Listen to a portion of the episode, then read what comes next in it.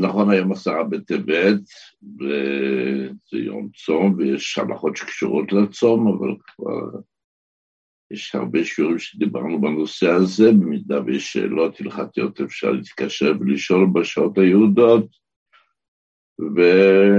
ובעיקרון צום זה צום, אישה בהיריון, אישה שמניקה, אם לפסוק שלא צריכה לצום, חולה, גם חולה, חולה שאין בו סכנה, גם כן לא, לא צם, לשטוף את הפה אפשר מי שמצטער מזה שהפה לא שטוף, אבל שכופף את הראש באופן שלא ייכנסו מים לגרון, גם עם משחת שיניים מותר, למי שמצטער. וזהו, אם יש עוד שאלות כאמור, אפשר להתקשר ולשאול, בעזרת השם. ובכן, אנחנו מדברים היום על פעולות שמזרזות את תהליך הבישול. שימו לב, הכותרת כבר מסגירה פחות או יותר את הנושא. את התמצית של הנושא. כל עוד לא ברור שהדבר שאנחנו מתעסקים איתו מבושל ממש במאה אחוזים, מבושל כל צורכו, אסור לעשות שום פעולה שעשויה למהר ולזרז. כלומר, יש לו איזשהו כבר כמעט לגמרי מבושל, אולי משהו חסר עוד, וזה איזשהו פעולות ש... אני לא הולך עכשיו לבשל אותו ממש, אנחנו נעשה שום פעולות שנדבר בהמשך, שעוזרות שהבישול יתרחש כמה שניות או כמה דקות מהר יותר. זה חילול שבת גמור. כל עוד לא ברור שהתבשל לגמרי, ועוד מעט נגיד מה זה נקרא להתבשל לגמרי, אסור לעשות שום פעולה שעשוי למהר את הבישול, למרות שסוף סוף זה גם היה מגיע לבישול הזה בלי ההתערבות שלי. זה נמצא על מקור חום וזה יעשה את העבודה. ייקח עוד כמה דקות. אני עכשיו עושה פעולה, או פעולה שמובנת בעצמה, או פעולה שחז"ל הבינו שעשויה לגרום, שתזרז את תהליך הבישול, חילול שבת אסור. מה נחשב בישול גמור, שאז כבר אין לי את המגבלה הזאת, אז בתבשיל, הכוונה פשוט פירושם של דברים מבושל, כל צורכו לגמרי מבושל, לא צריך להתבשל יותר. במשקיעים, אז יש סבורים שכאשר זה מגיע לדרגת יד צולדת בו, זה כבר נחשב במשקיעים מבושל כל צורכו, והרבה פוסקים שזה כבר הגיע למצב הזה, מדובר במשקה שאין בו שום מאכל, רק משקה בלבד, והוא נמצא במצב של מתחמם וכבר הגיע לדרגת יד צולדת בו. עכשיו, אם אני אעשה איזושהי פעולה מהפעולות שהתבררו להלן, שעשויות למהר את הבישול שלו, אין בעיה, כי הוא כבר מבושל. ואידך יש עושים, ואומרים שדין עכשיו לתבשיל של דר, מבושל במשקה זה גם כשמגיע לדרגת בישול כזאת, שאנחנו צריכים אותו בשביל השימוש שלנו. או מה בנגד לתבשיל שכבר מבושל כל צורכו, אבל יש בו עצמות, למשל יש עוף, בחמין, בצ'ון, ובעוף יש עצמות, ואני נוהג, לא אני מתכוון על אני, אני מתכוון על האדם שאנחנו מדברים עליו, שאנחנו דנים בו, הוא נוהג שהוא גם כן לועס את הקצוות של העצמות, זה נורא טעים לו. יש הרבה, המון שעושים את זה, בפרט פה בארצנו הקדושה, זה מאוד מאוד שכיח. אז המצב של תרנגול, העוף המבושל כל צורכו, אבל העצמות הללו, עדיין מעוניין שהם ימשיכו.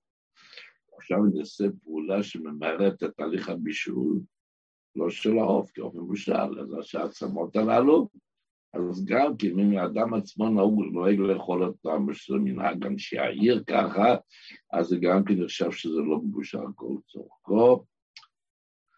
וצריך להיזהר שלא לעשות שום פעולה מהפעולות שממהרות את הבישול.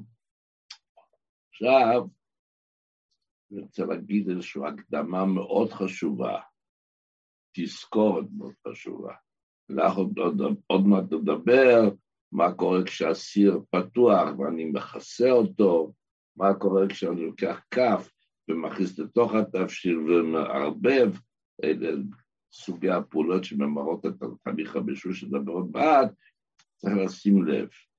גם במקרים ובמצבים שאמרנו שאין בעיה, כמו שאמרנו, שמבושל כבר כל צורכו, אין בעיה של למהר את תהליך הבישול, צריך לשים לב, אם אנחנו הורדנו את המכסה של הסיר, הסיר כאשר נמצא במקור חום, אז בחלק הפנימי של המכסה יש טיפות כאלה, כן, מהבישולים ומהעדים וכל זה, מתבצרים טיפות, זה רטוב, זה לח.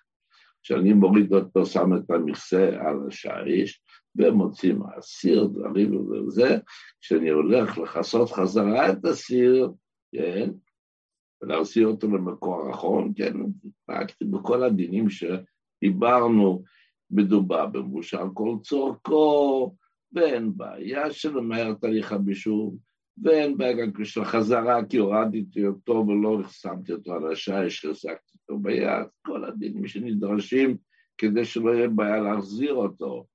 אבל שים לב, המכסה הזה, שאתה מוריד אותו, אותו על השיש כמו מספר דקות, או לפעמים אפילו כעבור חצי דקה, הטיפות האלה שנמצאות על חלקו הפנימי של המכסה, הם כבר הצטננו לגמרי. ומה למדנו בשיעורים הקודמים? שבמשקה יש בישול אחר בישול, ברגע שהטיפות האלה הצטננו, עכשיו אם אני אגרום לכך שהם שוב יגיעו לדרגה של יד צולדת בו, אני חס וחלילה מבשל בשבת, כן? אני אקח את המכסה הזה שהוא היה כל כמה דקות על השיש, וכל הטיפות האלה שנצטברו, שנמצאות עליו, הם כבר הצטננו, אני אכסה את הסיר ואחזיר אותו למקור החום, כן, התנהגתי בכל תנאי החזרה, כפי שאמרתי, רק רגע, נכון, כל מה שבתוך המבושל, כל צורכו, אין לך בעיה של בישול. אין לך בעיה של חזרה, כי החזקתי אותו ביד בכוונה להחזיר וכולי.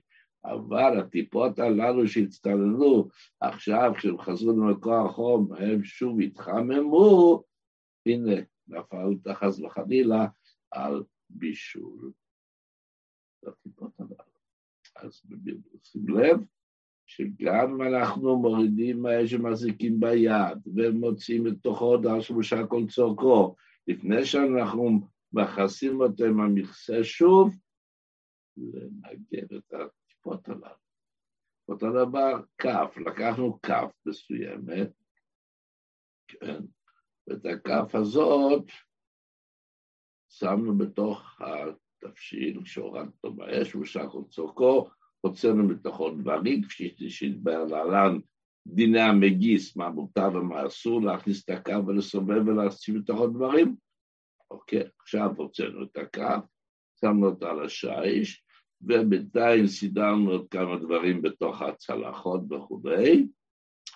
עכשיו אנחנו רוצים שוב לשים את הקו בפנים ולשאוב לעוד איזשהו, רק רגע שים לב, הכף הזאת כתובה מהמרק או מכל זה, שמת אותה בשיש, כעבור חצי דקה כבר התגבות הזאת הצטננה, נכון? עכשיו אתה לוקח את הכף הרטובה הזאת עם משקה קר, יש בישול אחר בישול בלח, כן? ואתה תחזיר אותו שוב להסיר שהוא כלי ראשון, שוב נפלנו על בישול. אז תשומת לב תזכורת בכל מה שהתברר לעולם בנוגע להכנסת הכף לתרשים, בנוגע לכיסוי הגדרה במכסה, צריך לשים לב שלא ייעלם טיפות מרק שהצטננו וכיוצא בזה מדברים שיש בהם משום בישול, שהם עלולים בהיכנסם לסיר, כן? בהיכנסם לסיר אסור לתבשיל להתחמם, יחמם את הטיפות הללו שוב כדי את זה. ובכן, הדבר הראשון שנתעסק בו, וקצת בהרחבה, זה המגיס. ככה קוראים לזה בלשון הלכה. מגיס פירושו מערבב. אז ככה. אז ראשית כל, כל עוד הסיר נמצא, תבשיל על האש, אסור להוציא מתוכו דברים. לא רק שאסור לערבב, אלא שאסור להוציא מתוכו, כן? כן? למרות שנראה לנו שהכל מבושל כל צורכו, חכמים מאוד מאוד הקפידו על כך, וגזרו שגם אם מתבשל כל מה שבתפקירה יתבשל כל צורכו, כל עוד הוא על האש, לא נוגעים בו. אבל אם עדיין יש, אם, עכשיו, אם מדובר ב... כשאני יוריד אותו מהאש, כן? אז אם כל מה שהתבשל בגדרה כבר מבושל כל צורכו, אז לערבב, לא, לערבב אף פעם לא. הסיר שהוא כלי ראשון, גם אם הורדת אותו מהאש, אתה רוצה לערבב שם את החמים, את הגריסים, לעשות שם סיבובים, לא, זה לא. אבל להוציא מתוכו, כן, אבל להוציא מתוכו בכף, אין סיבה להחמיר. אם כל מה שבשל בגדרה כבר בשל כל צורכו, וניתקת אותו ממקור החום, אתה יכול להוציא מתוכו ולשים לתוך הצלחות כפי שאתה רוצה. אבל אם יש בתוך הזה דברים שעדיין לא נתבשלו כל צורכם, אסור לעשות, כמרנו, פעולות שמקרבות הבישול. חכמים קבעו שהמגיס הערבוב בהגדרה גורם למיהור, למהר את תהליך הבישול. ולכן הוסיפו ואסור לא רק לערבב, גם להוציא מהקו, כן? גם בפעולה הזאת הם אומרים נמצא מגיס, כן? יש לנו סיר בלב כל הדברים. כשאתה מוציא מתוכו משהו, אז כן, הדברים שמסביב, החלל שנוצר במשך, רוצה נוצר או לא נוצר, כשאתה מוציא משהו, אז דברים נכנסים פנימה והחוצה, ויש תהליך של תזוזה בתוך הסיר.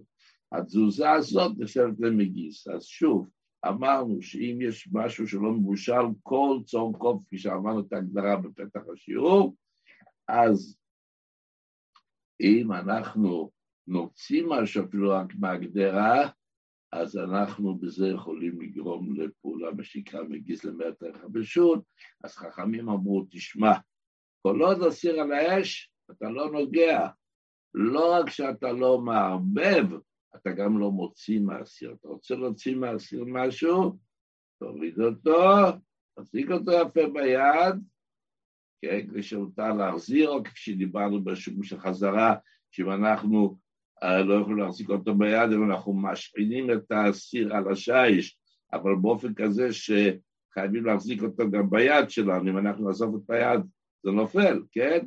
אנחנו מחזיקים את הסיר לא עושים אותו ממש על השיש באופן שהיד שלי לא תורמת כלום, סתם, סתם אני שם שם את היד, לא.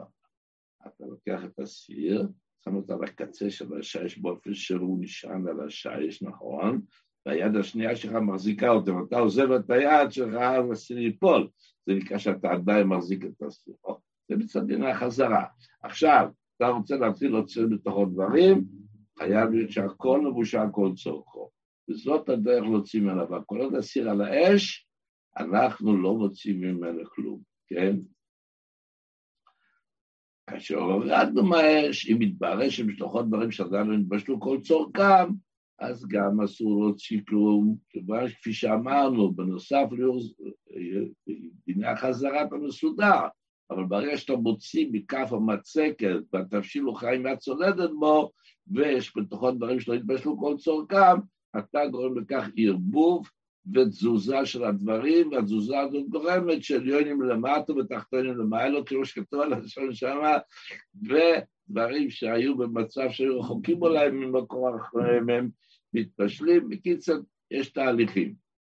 ואכן, מה אני אעשה? הורדתי את הסיר מהאש. אני רוצה להתחיל לתת, לחלק לציבור, להחזיר אותו לאש, בטח שאסור.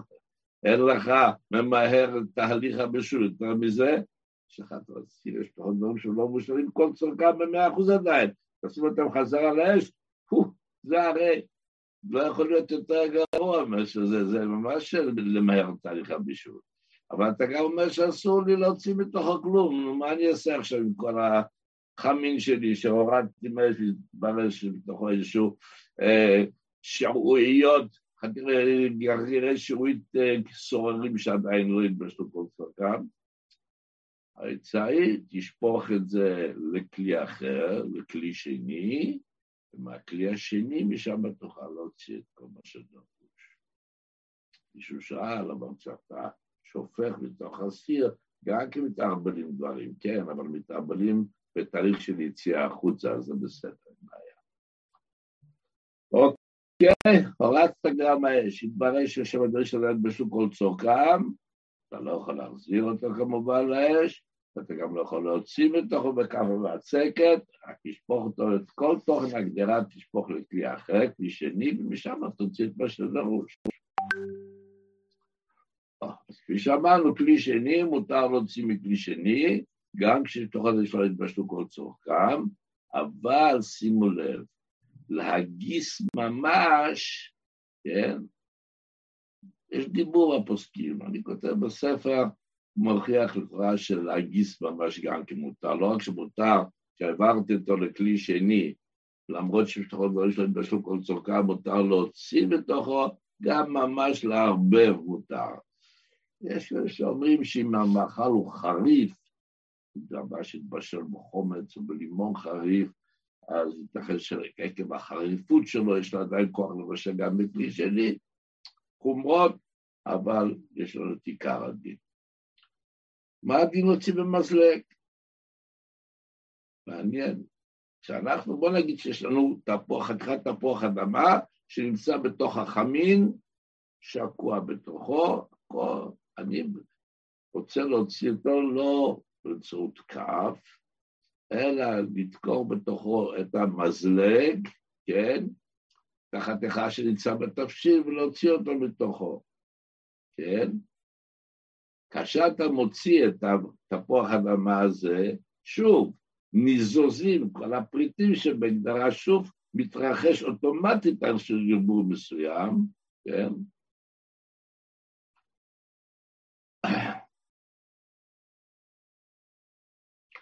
ואסור לעשות את זה, וכיוון, אלא מה, מה שכן, אם זה נמצא למעלה, זה לא טבול בתוכו.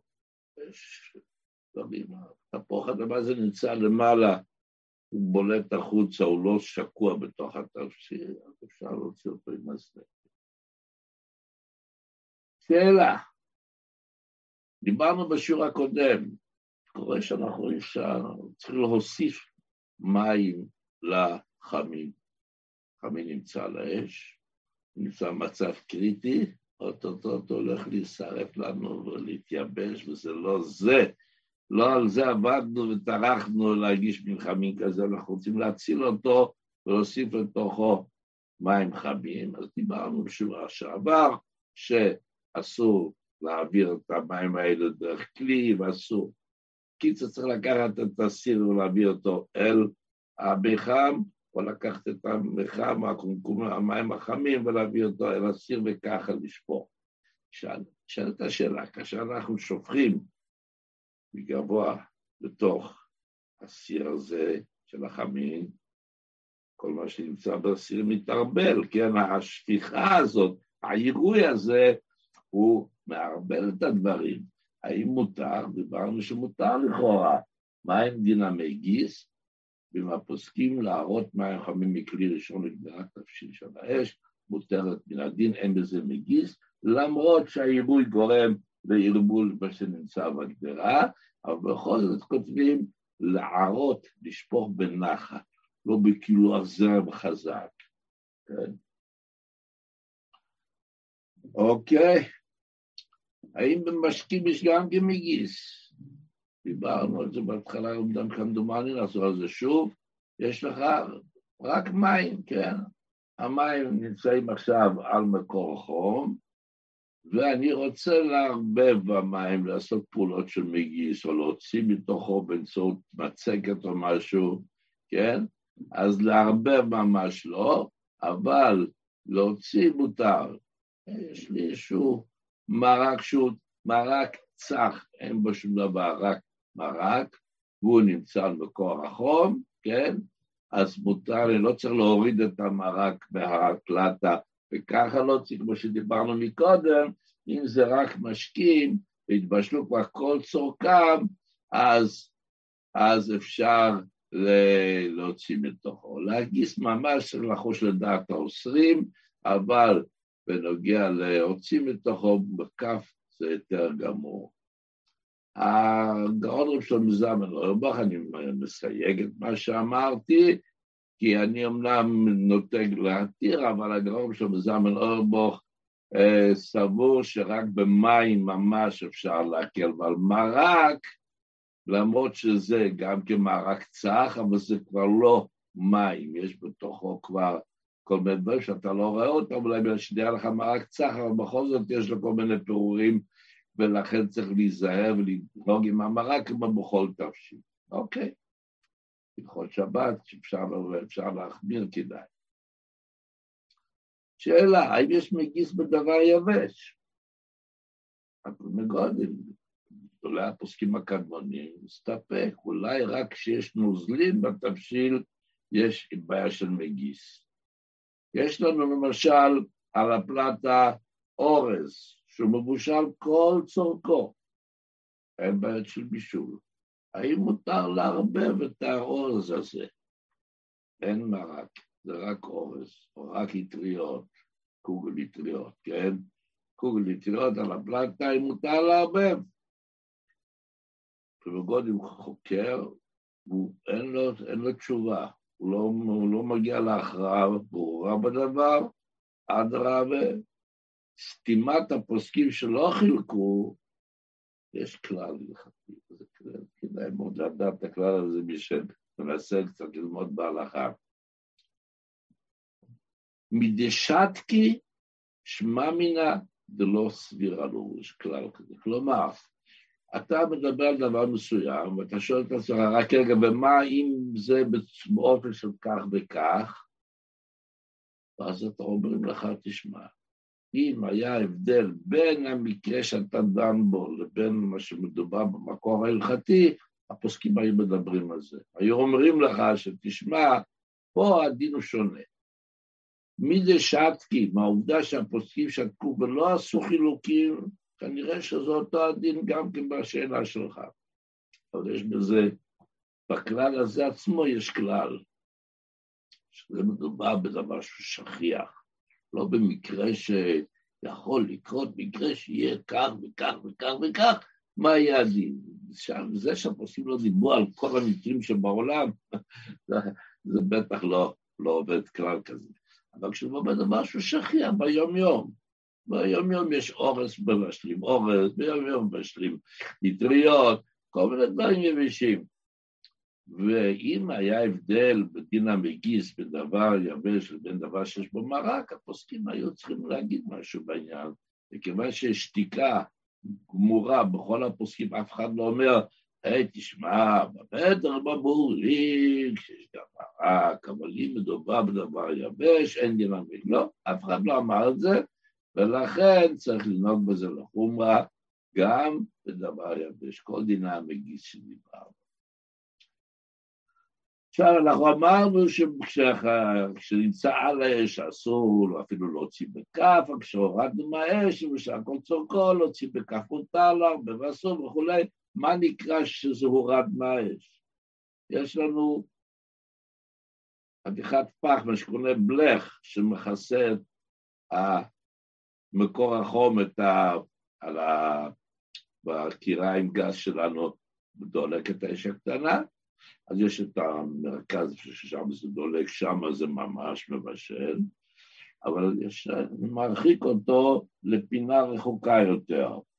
בפינה הרחוקה יותר, אמנם גם שם חם, אתה נוגע, ב, אתה נוגע בבלך הזה, היד שלך בורחת, זה יד צולדת בו, אבל זה לא יכול להביא את התבשיל לכדי הצולדת בו. זה לא חום כזה שיכול לגרום שאם תשים עליו איזשהו תבשיל קר, הוא יגיע ליד צולדת בו, כן? המקום יד צולדת בו, להביא את התבשיל או את הברק או את המשהו יותר טוב, זה לא יכול. אז ידיעה חשובה, גם אם עדיין אנחנו לא הורדנו את הסיר לגמרי מהקירה, או מהקיריים, או מהפלטה, אבל הזזנו אותו למקום שבו התבשיל לא יכול להגיע לכדי הצולדת בו, זה כבר נחשב כאילו הורדתי אותו לגמרי. ולכן זאת עצה טובה. שנדרש להוציא בהגדרה חלק מהתבשיל ולהחזיר אותו למקור החום. אנחנו מחזיקים בהגדרה בידיים, אז אם הכלי הוא כבד ואנחנו לא יכולים להחזיק אותו בידיים וזה עושה לנו בעיות, אנחנו יכולים להסיט אותו על הפלטה או הבלך למקום שהיד צולדת בו, אבל שם זה לא יכול להביא את התפשיט, היד צולדת בו, וזה נחשב שזה כאילו הורדנו אותו. יהיה מותר להחזיר אותו, מעניין, שגם בדיני החזרה, גם כן, אנחנו אומרים שאם אתה מוריד מהסיר, את הסיר מהמקום האחור ושם אותה לשיש, אסור להחזיר אותו, כן? גם אם לדעתך להחזיר. פה אנחנו הזזנו אותו ממקור החום, אבל כל עוד אנחנו לא הזזנו אותו למקום שאפשר כבר שם לגעת עם האצבעות. המקום הוא יד צולדת בו, אבל לא יכול להביא את התבשיל יד צולדת בו, וגם בדיני החזרה הוא עדיין כאילו נמצא על האש, הוא מותר לי להחזיר אותו. אגב, בדיני המגיס זה נחשב כאילו כבר הורדנו אותו מהאש, כי זה לא יכול להביא את התבשיל לידי בישול, ומותר להוציא מתוכו. אוקיי? אז גייצה. ואנחנו יודעים לשים, להבחין בזה, לא כל אחד יכול להבחין, זה, זה כן יכול להביא או לא יכול להביא, צריך לדעת, אתה מתעסק פה בהלכות שבת, כן? אבל אם אתה משוכנע שפה בפלטה, לגעת שם זה הצולדת בו, להביא את התפשיל זה לא יכול, אז יש לך עצה, תזיז אותו לשם, תסיר, ושם אתה יכול להוציא מתוכו ואחר כך להזיז אותו חזרה. מבושל כל צור, כן? Oh.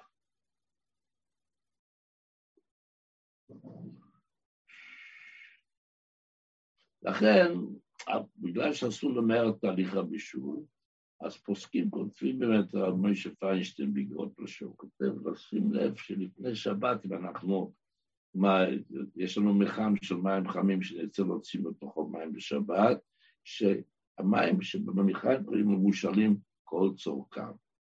מדוע?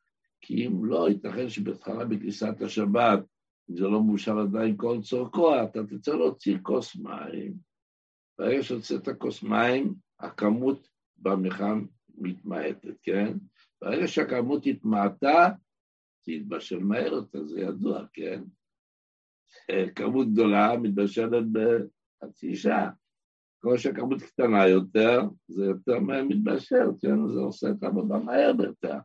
אז להוציא מתוך מחם שיש בתוכו מים, חלק להוציא מתוכו, ברגע שהוצאת חלק מתוכו, אתה גרמת לכך שמה שנשאר התבשל מהר יותר, לכן להקפיד שהמים של מבחן יהיו מבושלים כל צורכם לפני השבת.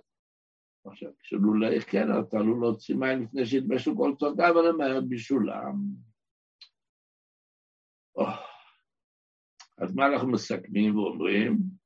לאור האמור בדיני מגיס, צריך את ההגדרה להוריד מהאש, וכדי שמותר להחזיר אותה צריך להיזהר בדיני בתנאי החזרה בשבת, ואז יהיה מותר להחזיר אותו אם הוא גושר צורך.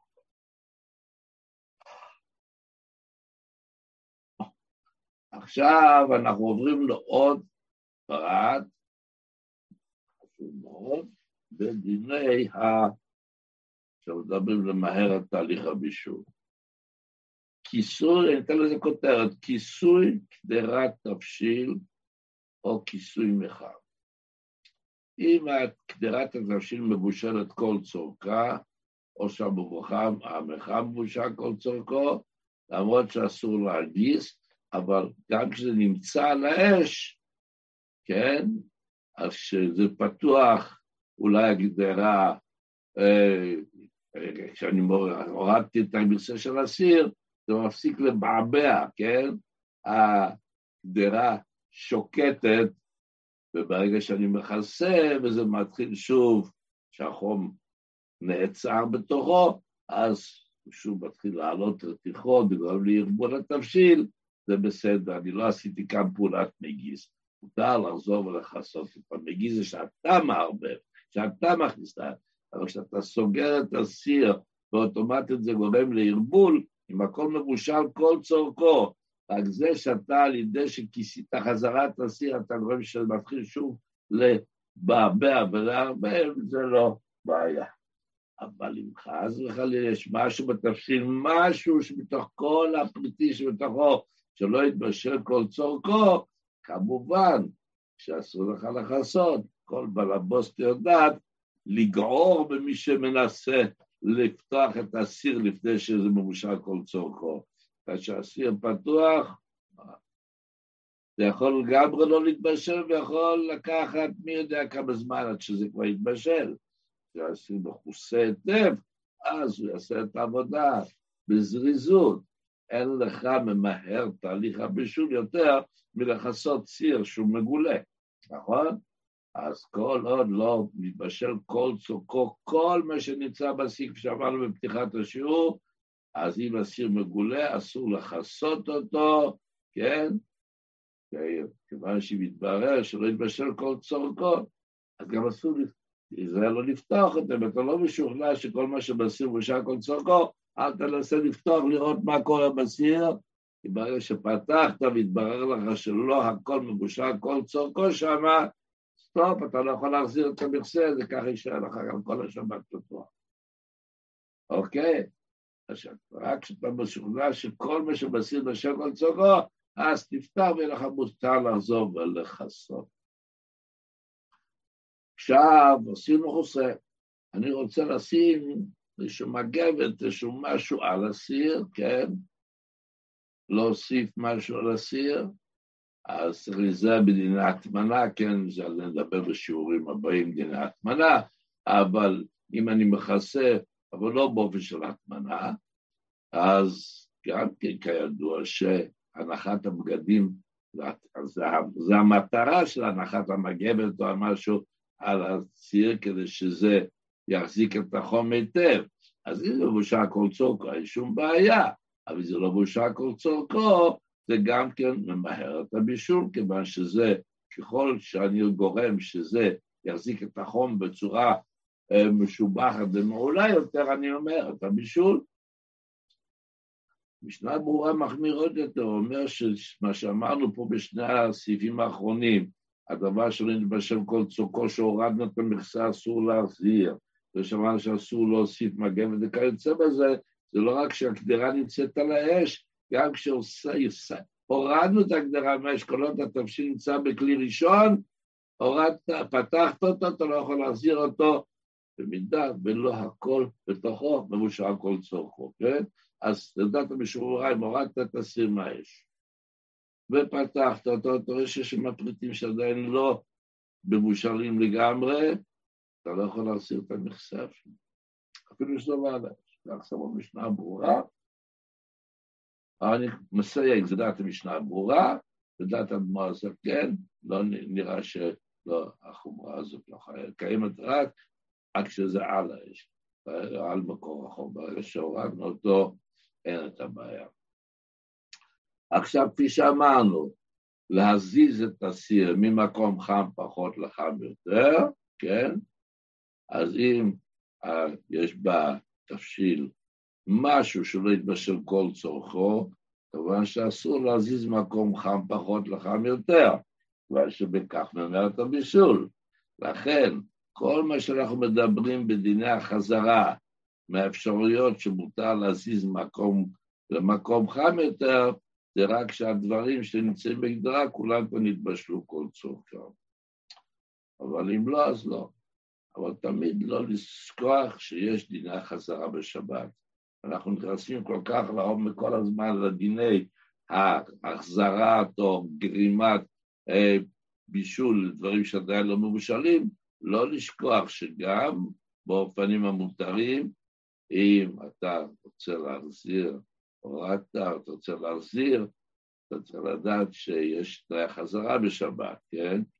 כי גם תפשיל שמבושל כל צורכו, יש את התנאי החזרה הזה שצריך להיות דעתו להחזיר, אני מוריד את הסיר בכוונה שזהו זה, אמרנו, אני לא אמור להחזיר את החמין, אני את כל החמין הולך פה עכשיו לחלק לציבור שלי, ופתאום אני מסתכל ואני רואה שבעצם אה, יש כל כך הרבה, ועוד נזכר פתאום שצריך איזשהו מישהו להגיע, בואי, אני רוצה להחזיר אותו חזרה, שלא יתקרר. כדאי מספר אחד, בהיתר החזרה בשבת, כאשר קופת הבישול שדיברנו כאן לא קיימות, הכל מבושל, הכל בסדר, אתה רוצה להחזיר משהו שהורדת, ראשית כל, דעתו להחזיר.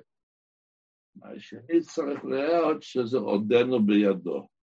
אז כפי שאמרנו, או שאתה מוריד ומחזיק בידיים כל הזמן, ומחזיק את הסילק ביד אחד ומוציא מתוכו משהו, ואחר כך מחזיר, עודנו בידו, ואם אתה לא יכול להחזיק את זה ביד מלחמת הכובד, אמרנו את הפטנט, את העצה הזאת, להשעין אותה על השיש באופן שרק קצה על השיש, אבל אני מחזיק גם ביד השנייה, שאם אני עוזב את היד זה, זה ייפול, זה נקרא שזה עודנה בידו. ומה השלישי, לדעת אדמו"ר הסכם, לדעת רוב הפוסקים, פינה ממחם למחם, מה שמכונה בלשון הגמרא.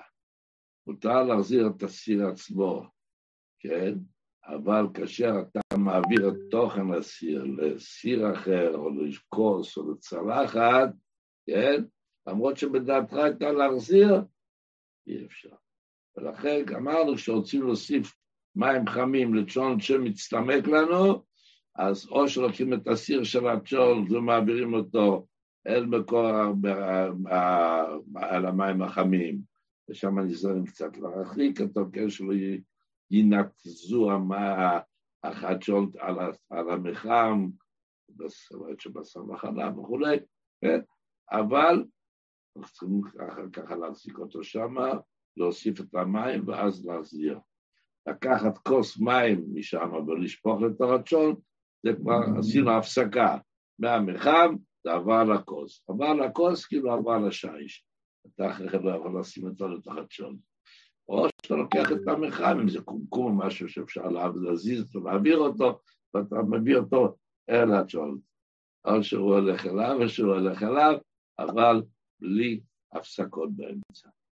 אוקיי, ובזה סיימנו את השיעור של היום, והיום הזה שהוא יום עשרה בטבת, אז כפי שהרבי שלנו נוהג לחזור על זה שוב ושוב, על הפסוק, שבעצם לאמרה לדברי הרמב"ם, שהוא בהלכות האלה מסיים במילים, שיהפכו ימים אלה לששון ולשמחה ולמועדים ולימים טובים.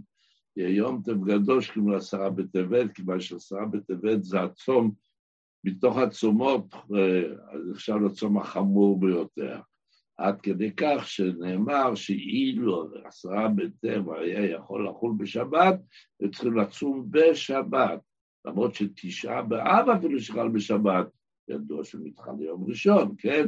אבל עשרה בטבת, הלוח העברי בנוי ככה שהוא לא יכול לחול בשבת, כיום אבל אנחנו חושבים שאם זה היה יכול להיות, היו צמים, כיוון שזה נחשב לצום הכי חמור, שזה תחילת החורבן וכולי, על כל פנים שקדוש ברוך הוא ישמח את לב כל אחד ואחד מאיתנו בפרט ובכלל, ובשמחה הגדולה והכללית, נהיה בית המקדש, בשיח צדקנו, וכאמור שיהפכו ימים אלה לששון לשמחה, למועדים ולימים טובים, אמן ואמן.